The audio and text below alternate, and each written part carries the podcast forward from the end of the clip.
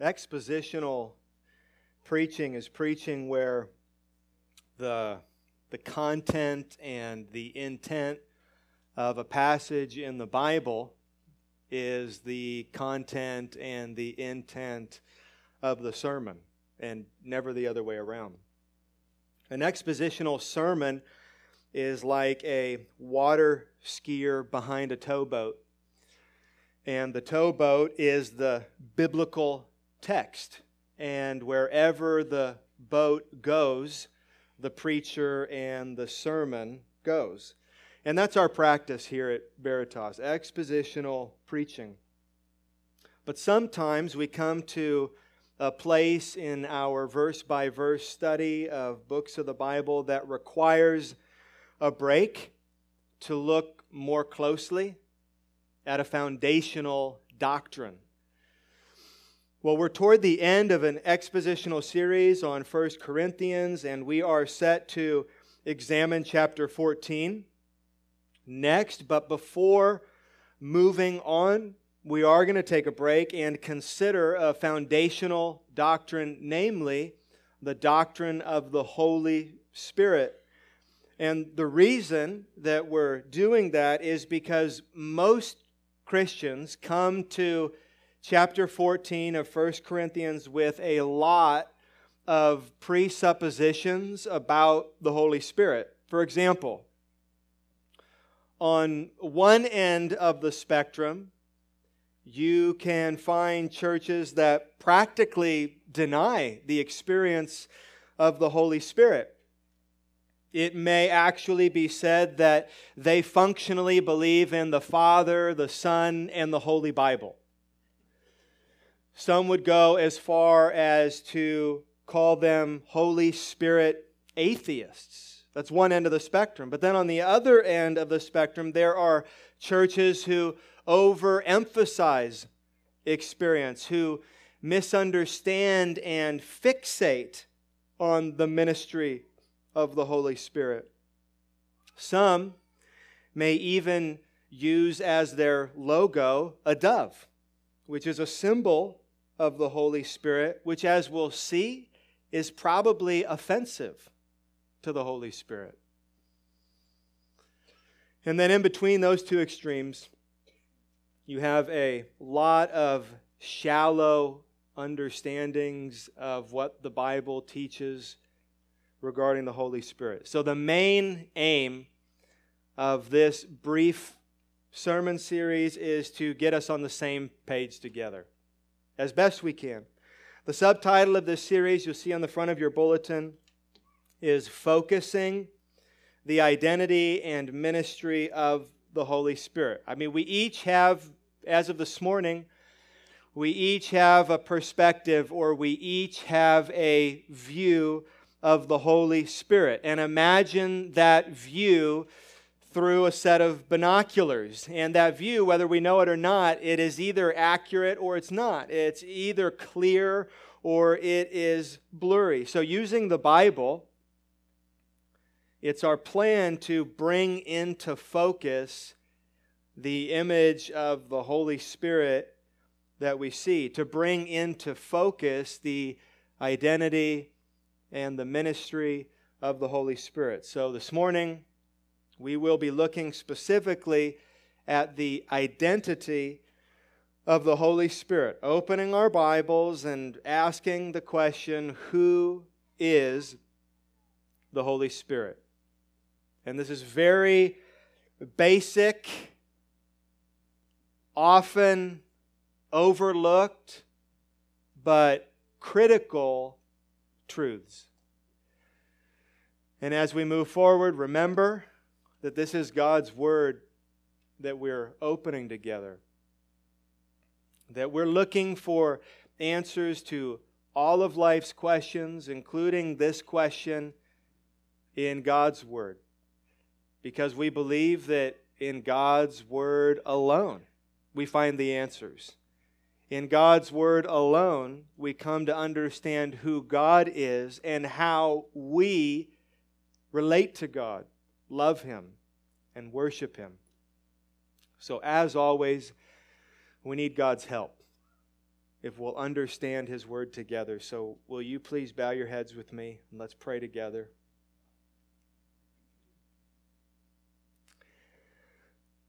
Our Father in heaven, will you please reach us with your Word and by your Spirit today? Reveal yourself to us so that we would love you and one another more deeply. We ask this in Jesus' name. Amen.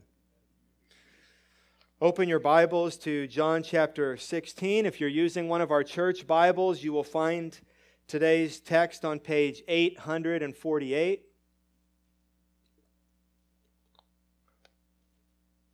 Keep your place there, and we'll come to it shortly. The Holy Spirit throughout history has been called many different names. The Spirit of truth. The Spirit of Christ, the Helper, the Paraclete, the Spirit of God, the Advocate, the Witness, the Holy Ghost. But who actually, who is the Holy Spirit? We'll see today the Bible gives three answers. I'm not saying that this is all the Bible says about the identity of the Holy Spirit, but these are three important statements regarding who the Holy Spirit is, maybe the most important things the Bible has to say about who the Holy Spirit is. I think they are. So here are three biblically clear truths that are foundational to anything we believe about the Holy Spirit. So if you're taking notes, you may want to write these down. We'll go through each of them this morning. Number one, the Holy Spirit is God. The Holy Spirit is God. Number two, the Holy Spirit is a person. Specifically, the third person of the Trinity. And number three, the Holy Spirit is the promised presence of Jesus Christ. The Holy Spirit is the promised presence of Jesus Christ. Now, before going to these three points, in point two, I mentioned a term that we need to make sure that we all understand, and that word is Trinity. The word Trinity is not in the Bible, but the concept definitely is. It is a word that means tri unity or three in oneness, and it is used to describe the biblical teaching that God is three persons, yet one God. So let me read you a couple statements. These are both going to be from the 1689. And by the 1689, I mean the London Baptist Confession of Faith that was written in 1689. And a confession of faith, if you're not familiar with what that is, it is simply a summary of what the Bible teaches. And we all have creeds and we all have confessions. We all have things that we believe the Bible says. And throughout history, people have often written those down. So, one of those confessions is the London Baptist Confession of Faith, written in 1689. And this is what it says in paragraph 1 of chapter 2. And I'm just going to read the very first sentence of that paragraph, and it says, The Lord our God is one, the only living and true God. So, paragraph one in that chapter on what the Bible teaches about God begins with the Lord our God is one. Christians believe that there is one God. And that sets Christians apart from many other religions. Deuteronomy 6 4. Hear, O Israel, the Lord our God, the Lord is one. Isaiah 45 5. I am the Lord, and there is no other. Besides me, there is no God. 1 Timothy 2 5. For there is one God.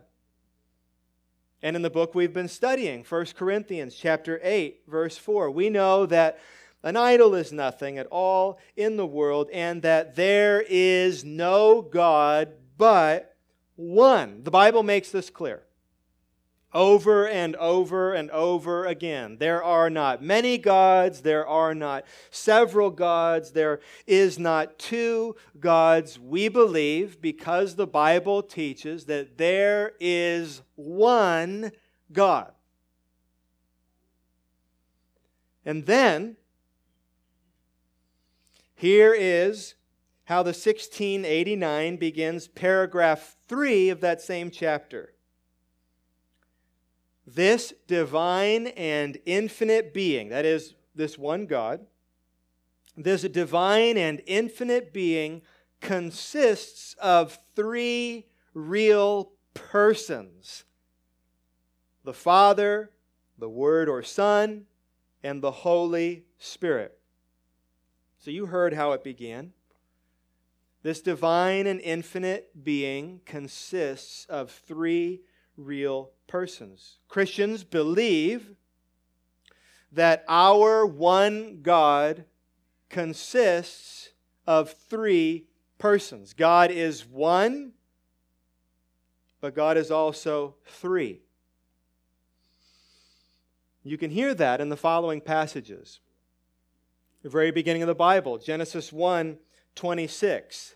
This is God saying, Let us, not let me, make man in my image, but let us make man in our image, after our likeness. It is a reference to the three persons of God. Genesis chapter 11 Verse 7 Come, again, this is God, let us go down there and confuse their language so that they may not understand one another's speech. And then as we read through the Bible, we discover that these three persons are God the Father, God the Son, and God the Holy Spirit. Here they are in Matthew 28, verse 19. Go therefore and make disciples of all nations, baptizing them in the name of the Father and of the Son and of the Holy Spirit. Or 1 Corinthians chapter 12 verses 4 through 6. Now, there are varieties of gifts but the same Spirit. And there are varieties of gifts of service but the same Lord. And there are varieties of activities, but it is the same God who empowers them all in everyone.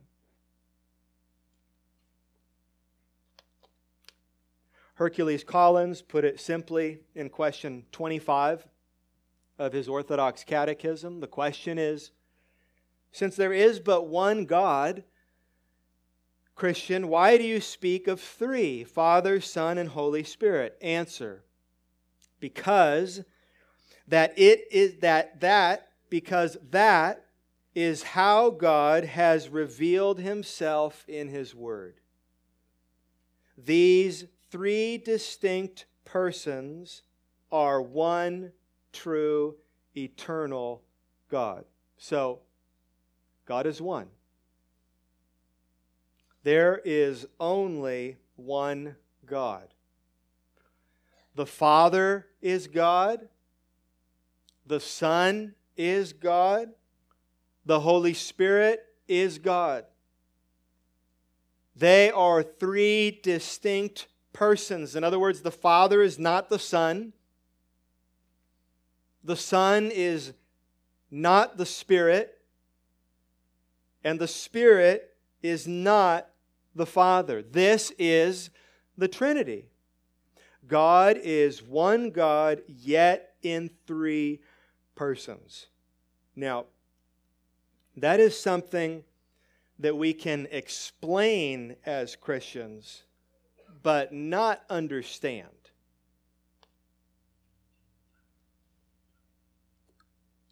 One plus one plus one equals one.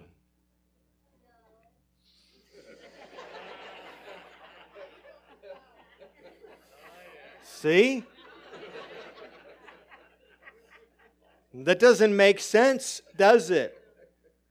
Our finite minds, it doesn't make sense. That's not logical. Don't pretend that when you hear the Trinity explained that that makes perfect logical sense to you. Of course it doesn't. It is beyond our comprehension, it's beyond our understanding. How can one God be three distinct persons and yet one God? We can explain what the Bible teaches regarding the Trinity, but it is still a mystery. So Samuel Waldron says, the creeds of the church fence this ministry. They do not explain it. The incomprehensibility of God means that the doctrines of the faith will involve holy mysteries which transcend human reason and contradict fleshly wisdom. There are many things, Christian, that you believe, and when you explain to someone who is not a Christian what you believe, it makes no sense to them, and they say, That is stupid. Or the biblical word, that is foolish. That's folly. It is foolishness. You do not believe it because it now makes logical sense to you. You believe it because the Word of God has told you it is true, and by faith, you believe it. And it's settled in your mind and it's settled in your heart and you don't have to justify that. You don't have to explain that. You don't have to feel guilty about that. You don't have to feel bad about that. The word of god says it and i believe it but to explain some of these things so that someone who doesn't know god or someone who doesn't believe that the bible is god's word will accept and understand it well, you would not either, apart from God revealing these things to you and enabling you to, by faith, believe that what God's Word says is true. This is the Trinity. So that prepares us now for our three points regarding the identity of the Holy Spirit and because of our overview of the doctrine of the Trinity, we'll be able to move through these first two very quickly. Number one, the Holy Spirit is God. We've already proven this through our look at the triune nature of God. But let me show you a place where this truth is made plain that the Holy Spirit is God. In Acts chapter 5, two people, Ananias and Sapphira, they are in big trouble.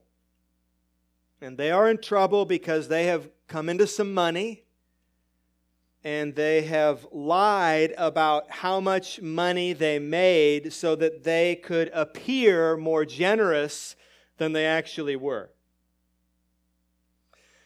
And Peter, the Apostle Peter, he confronts them with these words in Acts chapter 5, verses 3 and 4. And listen carefully to what this has to do with the Holy Spirit is God. Peter said, Ananias, why has Satan filled your heart to lie to the Holy Spirit and to keep back for yourself part of the proceeds of the land? While it remained unsold, did it not remain your own?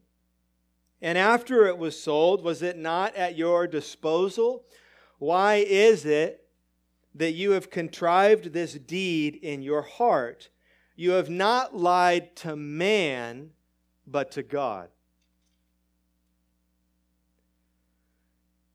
According to Peter, to lie to the Holy Spirit was to lie to God. Because of course, the Holy Spirit is God. The Father is God. The Son is God. The Holy Spirit is God. This is exactly why it is crucial for us to know and understand the Holy Spirit because He is God.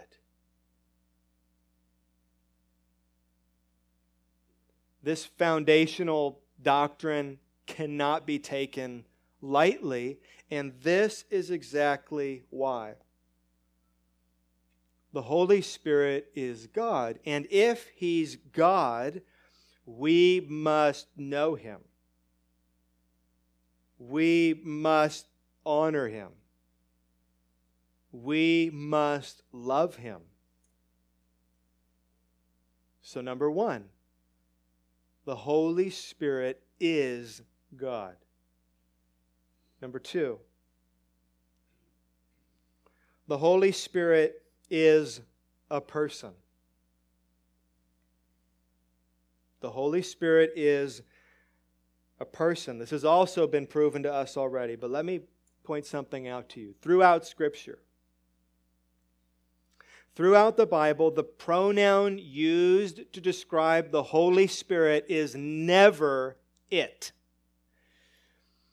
The pronoun used to describe the Holy Spirit is always, it is exclusively He.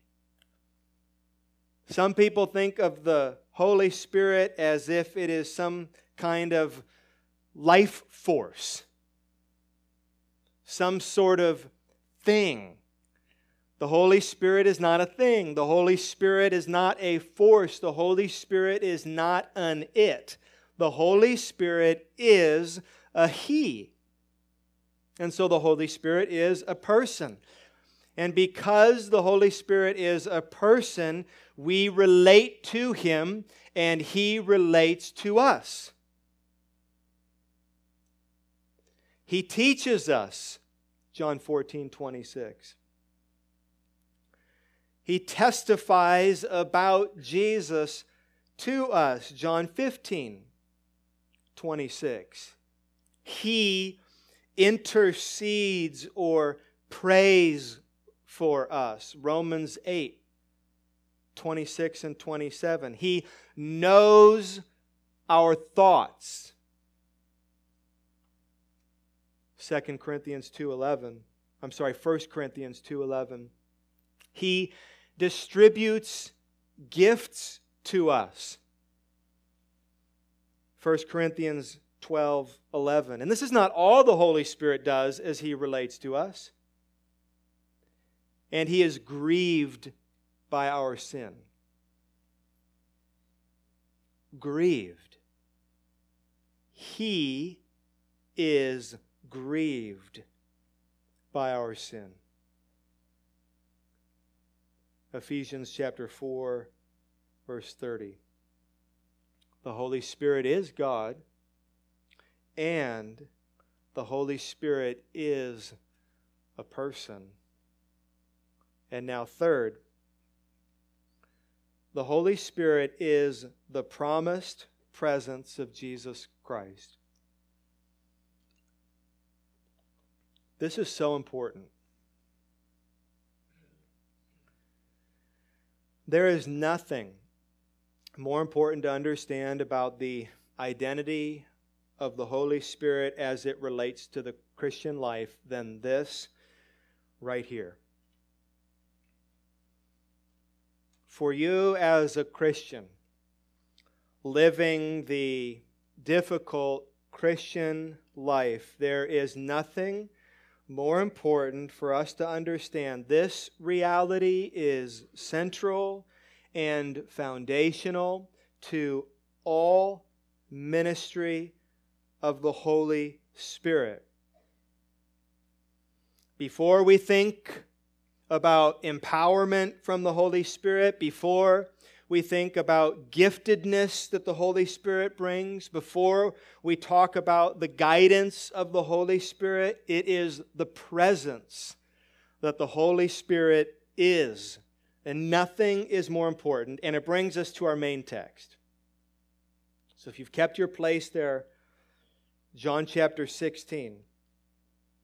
This passage here is from the farewell discourse, which is the last bit of teaching that Jesus passes on to his disciples in John chapter 13 through 16. This was on the night that he is betrayed. The next day, he's going to be crucified. And in this discourse, he has a lot to say about the Holy Spirit. That is something that he wanted to talk a lot about to his followers in this last time he had with them before he was betrayed and crucified. So let's begin in verse 5. Jesus says, and I'm just going to stop periodically and make sure that we're all tracking. John 16, verse 5. But now, I am going to him who sent me. Jesus means God the Father. I am soon going, he is saying. I am going to him who sent me. And none of you asks me, Where are you going? But because I have said these things to you, sorrow has filled your heart. Where he's going is not as important to his disciples as he's going. He's, he's leaving. He has been their most intimate companion for the last three years. He is their Lord. He is their Savior. He is their closest friend. They, they cannot imagine life without him. And so they are filled with sorrow. They are filled with sorrow at the thought of losing their best friend, being left. Verse 7 Nevertheless, I tell you the truth it is to your advantage that I go away. In other words, Jesus is saying, This is for your good. They're sorrowful to the heart. It doesn't feel that way. But Jesus says, Look, this is for your good that I go away. And he's not talking about his sacrificial death, which will certainly be for their good. But we'll see that's not what he's talking about. He's talking about his ascension. That my ascension, that, that I'm going to go away to be with the Father. So he's looking ahead after his death, after his resurrection. He'll be with them again, but then he's going to go away and go back to the one who sent him. He is going to leave them. He is going to go to their Father. He's going to physically, physically leave them. Why is that to their advantage? He says, For if I do not go away, the Helper will not come to you. But if I go, I will send him to you. Think about this. What is Jesus saying? Is he not saying that better than Jesus with them will be the helper with them? Haven't you ever thought how great it would be to walk with Jesus? Can you imagine that? Have you ever read through Matthew, Mark, Luke, and John and been caught up in any one of those stories, and what do you do? You picture it in your mind as if you were there.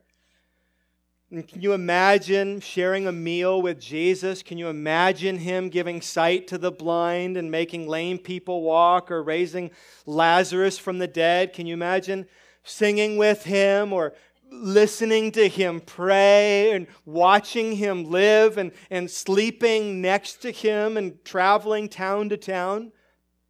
I mean, you can understand why the disciples were filled with sorrow at the thought of Jesus leaving them. But then Jesus tells them that it is for your good that I physically leave you. Because when I physically leave you, then the Helper is going to come and be with you. Better than Jesus with them will be the Helper with them. Who is the helper? We'll flip over to make it clear to John 15 26, where Jesus had a few minutes ago said, But when the Helper comes, whom I will send to you from the Father, the Spirit of truth, who proceeds from the Father. The Helper is the Holy Spirit. The Helper is the Holy Spirit. And by the way, this text here in John 15 26 is one of the reasons that he is called the third person of the Trinity, because he is sent by the Father and the Son. So the disciples were filled with sorrow because Jesus was leaving them but Jesus tells them it is for their good he leaves because once he does, he will send the Holy Spirit. And listen to how Jesus puts this in John 14, verses 16 through 18. All of this is a part of this last bit of teaching he gives them. John 14, 16 says, and I will ask the Father, and he will give you another helper. I've been your helper, but now another helper to be with you forever. Even the Spirit of truth, whom the world cannot receive because it neither sees him nor knows him. You know him, for he dwells with you and will be in you. And now listen to verse 18.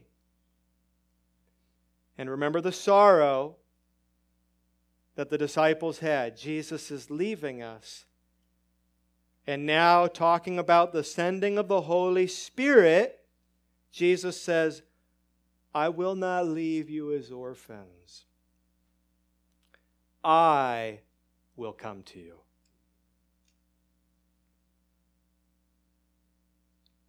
He's cared for them, He's provided for them. He has spiritually loved them and nurtured them and given them everything they need. And now their provider they fear, their caretaker they fear, their shepherd they fear is going to go away. And Jesus says, I'm not going to leave you like abandoned orphans. He says, I'm coming back to you. I will come to you. Jesus is not talking about his resurrection. He is not talking about his future return to judge the world. He is clearly talking about the gift of the Holy Spirit. The Holy Spirit is the promised presence of Jesus Christ. Sinclair Ferguson writes so complete is the union between Jesus and the Holy Spirit that the coming of the latter is the coming of Jesus Himself in the Spirit. Jesus will be present with His people through the Holy Spirit. The Holy Spirit is the promised presence of Jesus Christ. Now remember, the Holy Spirit is a distinct person. The Holy Spirit is not Jesus. That's not what's being said, but But the Holy Spirit was the intimate companion of Jesus throughout his ministry, so much so that to have the Spirit, this is the language of the Bible, to have the Spirit is to have Jesus. And to lack the Spirit is to lack Jesus. To have the Holy Spirit is to have the presence of Jesus. To not have the Holy Spirit is to be outside the presence of Jesus. And so, in numerous places in the New Testament, the Holy Spirit is referred to as what? The Spirit of Christ. Acts 16 7. And when they had come up to Mysia, they attempted to go into Bithynia, but the Spirit of Jesus did not allow them. Referring to the Holy Spirit. Philippians 1 18b through 19. Yes, and I will rejoice, for I know that through your prayers and the help of the Spirit of Jesus Christ, this will turn out for my deliverance. Or listen to how Paul puts this in Romans 8, verses 9 and 10. You, however, talking to Christians, you are not in the flesh, but in the Spirit, if in fact the Spirit of God dwells in you. Anyone who does not have the Spirit of Christ does not belong to him. But if Christ is in you, if the Holy Spirit is in you. But if Christ is in you, although the body is dead because of sin, the Spirit is life because of righteousness. To have the Holy Spirit is to have Jesus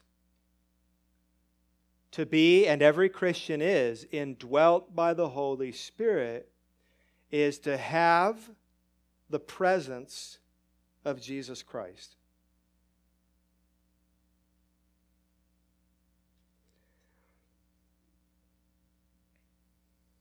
J.I. Packer has a quote in his book, Keeping in Step with the Spirit, which I think is one of the most helpful books on the doctrine of the Holy Spirit. And it's a very balanced book. And though he has a definite understanding of who the Holy Spirit and what he does, he writes graciously, with kindness. But he says this about this very thing we're talking about. He asks these questions what is the essence, heart, and core of the Spirit's work today? What is the central focal element in his many sided ministry? Is there one basic activity to which his work of empowering, enabling, purifying, and presenting must be related in order to be fully understood? Is there a single divine strategy that unites all these facets of his life giving action as means to an end? And his rhetorical answer is yes. Absolutely. And here's what he writes the Spirit makes known the personal presence in and with the Christian of the risen, reigning Savior, the Jesus of history, who is the Christ of faith. Jesus is our helper. The Greek word is paraclete, and it's used to describe Jesus in 1 John 2 1. And that very same word used to describe Jesus is the word that Jesus uses throughout this farewell discourse to call the Holy Spirit. Jesus is our helper. The Holy Spirit is our helper. The word paraclete, there's nothing like it in the English language. You'd have to write down like 15 words to get at its meaning. Comforter, counselor, helper, advocate, strengthener, supporter. The Holy Spirit is the promised presence of Jesus Christ. And we'll see many implications of this in the weeks to come. But the Holy Spirit, indwelling a Christian, bringing the promised presence of Jesus Christ, is an experience.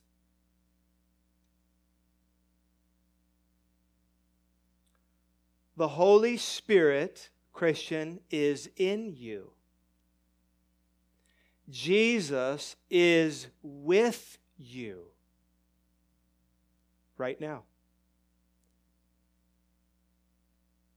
And this afternoon, tomorrow morning, what was the word Jesus used? And forever. The Holy Spirit is with you. This is different than His Word is with you. His Word is with you. His truth is with you. And you can open God's Word. By His grace, you have access to it. And you can read His Word, and you can be encouraged by His Word, and you can be comforted by His Word, and you can be helped by His Word. And we would champion all those things. But also, Jesus Himself is with you, He is present with you. And so, your close friend who is gone, and you're helped by their letters, and you're helped by their words, and you are helped by their phone call. But it is something entirely different when they are with you, and their arm is around you, and their presence is felt. Christian, Jesus is with you. Do you need strength? Christ is with you. Do you need advocacy? Do you condemn yourself? Do your thoughts condemn yourself? Your sins condemning you? your failures condemning you? Are other people condemning you? Is your comparing yourself to someone else condemning you? Do you need advocacy? Christ is with you. Christ is in you. Do you need comfort? Christ is in you. Do you need help? Christ is in you.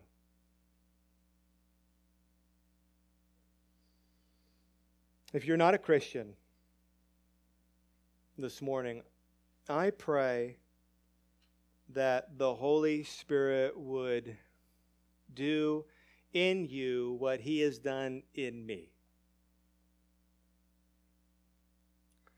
The Bible says in John chapter 3 if, if you're here and you're not a Christian, that you need to be born again. And it says you need to be born of the Spirit. It means you need to be given new life so that you would see what you don't see right now, so that you would know who Jesus is and what he's done, so that you would believe and turn to him as your Lord and as your Savior. First Peter, I'm sorry, First Thessalonians chapter 1, verse 5 talks about the Thessalonians receiving the gospel in the power of the Holy Spirit. And if you're here and you're not a Christian, you are hearing God's word and you are hearing the good news of the gospel, but it will fall on deaf ears unless it comes to you in power And the way it comes to you in power is if the Holy Spirit causes you to be born again. And then it will ring as truth in your heart. And so I would pray that that might happen today. If that does happen,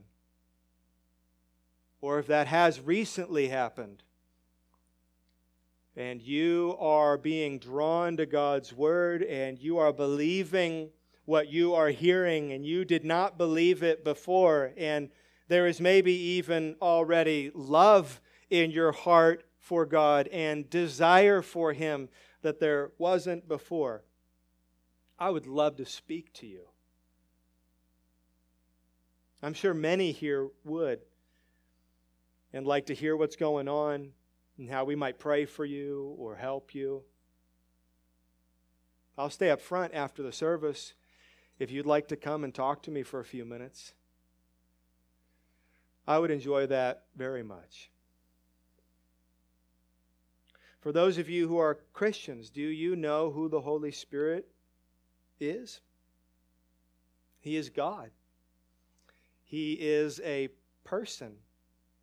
He is the promised presence of Jesus Christ.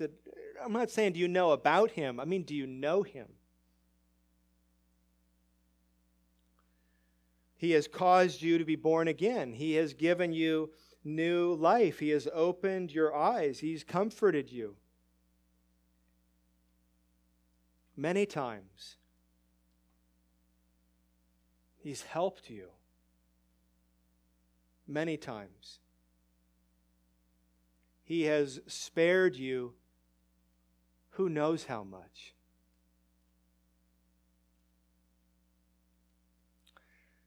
He's strengthened you. He has kept your faith when it was so brittle from breaking. He has encouraged you.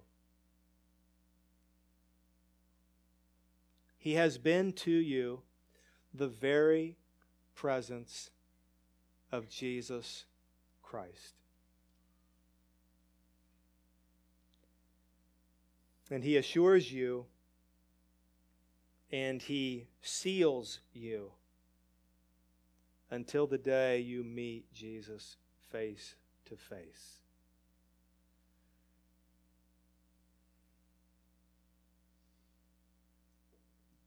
Now, every Sunday, following every sermon, we respond as Christians this morning, probably with gratitude for the Holy Spirit and the presence of Christ in us.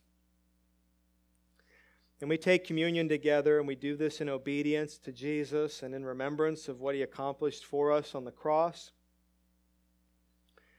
1 Corinthians chapter 11 verses 23 and following says this For I received from the Lord what I also delivered to you that the Lord Jesus on the night when he was betrayed took bread and when he had given thanks he broke it and said this is my body which is for you do this in remembrance of me In the same way also he took the cup after supper saying this cup is the new covenant in my blood do this as often as you drink it in remembrance of me. For as often as you eat this bread and drink the cup, you proclaim the Lord's death until he comes. And so, as we remember and proclaim the Lord's sacrificial death this morning, you are invited to take communion with us. If you are a baptized believer, if you have turned from sin and placed your faith in Jesus Christ for salvation. And if you are committed to a local church, whether it's this or another one that faithfully preaches the same gospel that you heard here today, we'll have leaders up front who want to serve you. And if you would come forward and take the bread and the juice and then return to your seat, and we'll take it together as a family. Let's pray.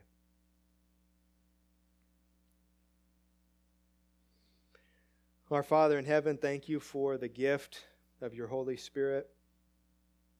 We thank you, God, for the day in and day out presence of your Son. Thank you, God, for the help your Spirit brings and the comfort, the advocacy, the witness, the testifying, the praying, the strength. God, we know that if Jesus had not died, if he did not rise from the dead, and then go to be with and reign with you, that we would not have this Holy Spirit. So thank you, Holy Spirit, for coming to us, for indwelling us, for filling us, for strengthening us and empowering us, for reminding us who we are and who we belong to. And that is the great, sovereign, holy Creator of all things. We pray this in Jesus' name. Amen.